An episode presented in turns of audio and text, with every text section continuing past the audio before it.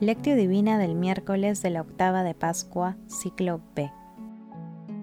Quédate con nosotros, porque ya atardece y está anocheciendo. Y entró para quedarse con ellos. Lucas capítulo 24, versículo 29. Oración inicial. Santo Espíritu de Dios, amor del Padre y del Hijo, ilumínanos con tus dones para que podamos comprender los tesoros de la sabiduría que Jesús nos quiera revelar en este día. Otórganos la gracia para meditar los misterios de la palabra y revélanos sus más íntimos secretos. Madre Santísima, intercede ante la Santísima Trinidad por nuestra petición. Ave María Purísima, sin pecado concebida.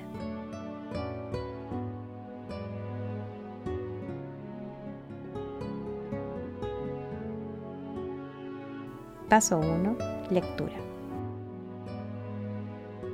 Lectura del Santo Evangelio según San Lucas, capítulo 24, versículos 13 al 35. Dos discípulos de Jesús iban andando aquel mismo día, el primero de la semana, a un pueblo llamado Emaús, distante unos 11 kilómetros de Jerusalén iban comentando todo lo que había sucedido. Mientras conversaban y discutían, Jesús en persona se acercó y se puso a caminar con ellos, pero sus ojos no eran capaces de reconocerlo. Él les dijo, ¿qué es lo que vienen conversando por el camino? Ellos se detuvieron preocupados, y uno de ellos, que se llamaba Cleofás, le replicó, ¿Eres tú el único forastero en Jerusalén? ¿Que no sabes lo que ha pasado allí estos días? Él les preguntó, ¿qué ha pasado? Ellos le contestaron, lo de Jesús el Nazareno, que fue un profeta poderoso en obras y palabras, ante Dios y ante todo el pueblo. Los sumos sacerdotes y nuestros jefes lo entregaron para que lo condenaran a muerte y lo crucificaron. Nosotros esperábamos que Él fuera el futuro liberador de Israel. Y ya ves, hace ya dos días que sucedió esto. Es verdad que algunas mujeres de nuestro grupo nos han desconcertado, pues fueron muy de mañana al sepulcro, no encontraron su cuerpo e incluso vinieron diciendo que habían visto una aparición de ángeles que les habían dicho que estaba vivo. Algunos de los nuestros fueron también al sepulcro y lo encontraron como habían dicho las mujeres, pero a él no lo vieron. Entonces Jesús les dijo, Qué necios y torpes son ustedes para creer lo que anunciaron los profetas. ¿No era necesario que el Mesías padeciera esto para entrar en su gloria? Y, comenzando por Moisés y siguiendo por los profetas, les explicó lo que se refería a él en toda la escritura. Ya cerca del pueblo donde iban, él hizo ademán de seguir adelante, pero ellos le insistieron diciendo, Quédate con nosotros, porque ya atardece y está anocheciendo. Y entró para quedarse con ellos. Sentado a la mesa con ellos, tomó el pan, pronunció la bendición, lo partió y se lo dio. A ellos se les abrieron los ojos y lo reconocieron, pero él desapareció. Ellos comentaron, ¿no ardía nuestro corazón mientras nos hablaba por el camino y nos explicaba las escrituras? Y levantándose al momento, se volvieron a Jerusalén, donde encontraron reunidos a los once con sus compañeros, que estaban diciendo, Era verdad, ha resucitado el Señor y se ha aparecido a Simón. Y ellos contaron lo que les había pasado por el camino y cómo lo habían reconocido al partir el pan. Palabra del Señor. Gloria a ti, Señor Jesús. Los hechos narrados Hoy ocurrieron el mismo día en que Simón Pedro y el otro discípulo entraron al sepulcro y lo encontraron vacío. También el mismo día de la aparición de Jesús a María Magdalena. El texto de hoy detalla el encuentro de Jesús con los discípulos de Emaús en cinco segmentos. En el primero, dos discípulos caminaban desde Jerusalén a Emaús cuando se les agregó un tercer viajero, Jesús, a quien no reconocieron. En el segundo, se ubica el diálogo inicial que tuvieron con Jesús, en el que se mostraron llenos de dudas, sin poder recobrar la calma espiritual y emocional después de su pasión y muerte. En el tercero, Jesús los reprende y les explica todo lo que se refiere a Él en las Escrituras. Pero, aún así, su corazón no estaba capacitado para reconocerlo. Ellos esperaban una liberación política, no espiritual. En el cuarto, en una dichosa noche y acogiéndolo como huésped, los discípulos de Maús dan el paso trascendente desde sus dudas hasta la fe cuando reconocieron a Jesús en la fracción del pan. En el quinto, cuando Jesús desaparece, los discípulos deciden regresar a Jerusalén, Jerusalén para dar testimonio de su resurrección. Entonces, acojamos a nuestros huéspedes, pues en ellos está nuestro Señor Jesucristo. Por ello, mientras vivamos Demos de beber a Jesús cuando tenga sed, de comer cuando tenga hambre. Vistámosle si está desnudo, acojámosle si es peregrino, visitémosle si está enfermo. Paso 2. Meditación. Queridos hermanos, ¿cuál es el mensaje que Jesús nos transmite el día de hoy a través de su palabra? En el pasaje evangélico de hoy, los discípulos de Maús son probados por Jesús porque necesitan reconstruir sus creencias y es Jesús quien a través de la palabra les va devolviendo la fe.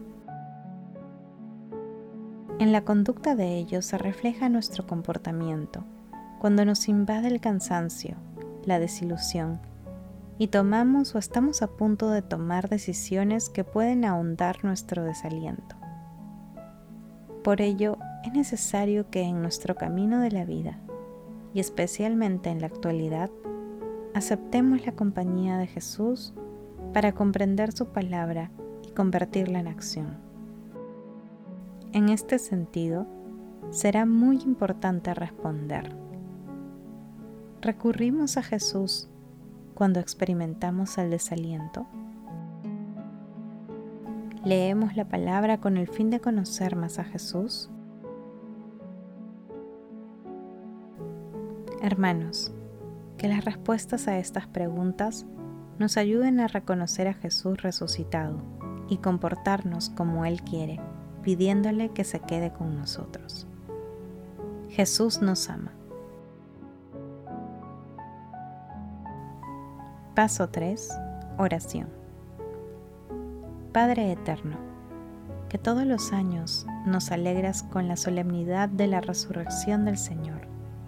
Concédenos a través de la celebración de estas fiestas llegar un día a la alegría eterna.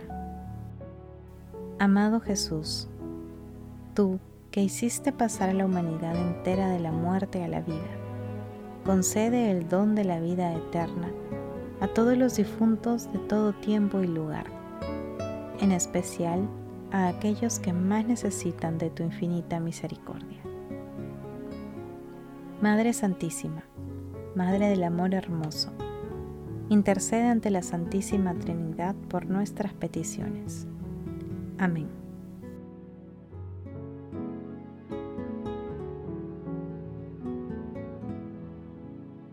Paso 4. Contemplación y acción.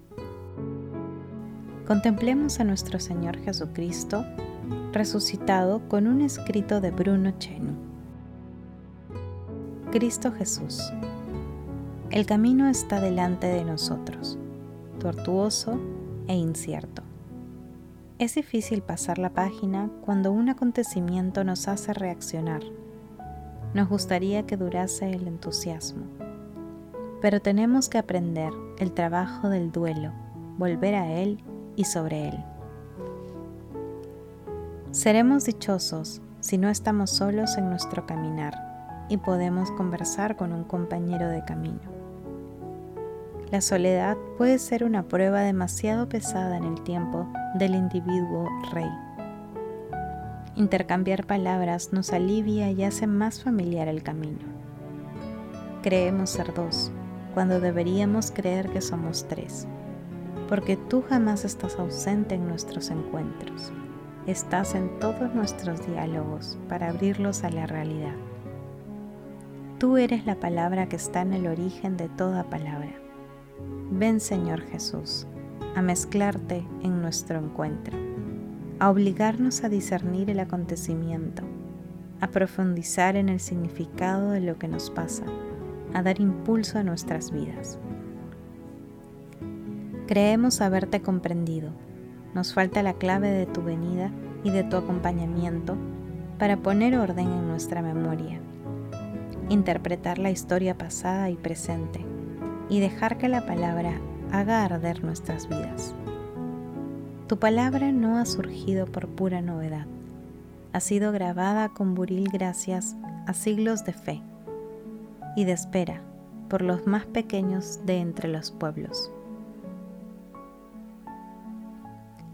Está inscrita en una sucesión de gestos proféticos cuidadosos de la grandeza de Dios y de la dignidad del hombre. Pero tú eres más que un profeta entre otros, más que un Mesías que cristaliza la esperanza de una nación.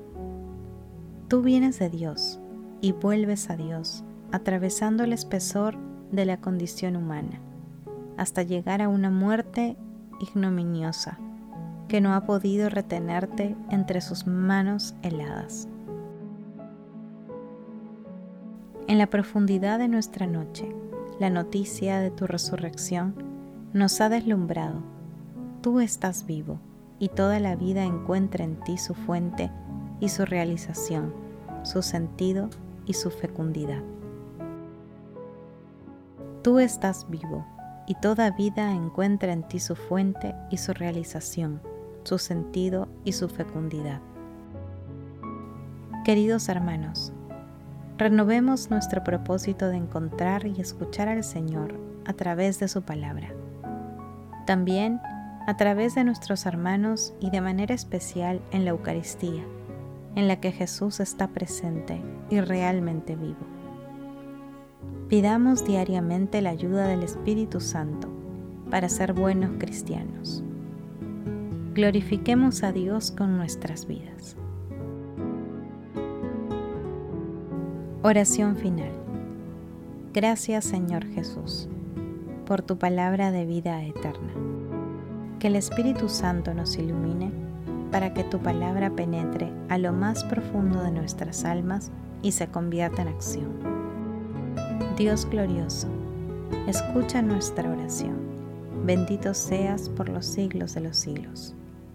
Madre Santísima, intercede ante la Santísima Trinidad por nuestra petición. Amén.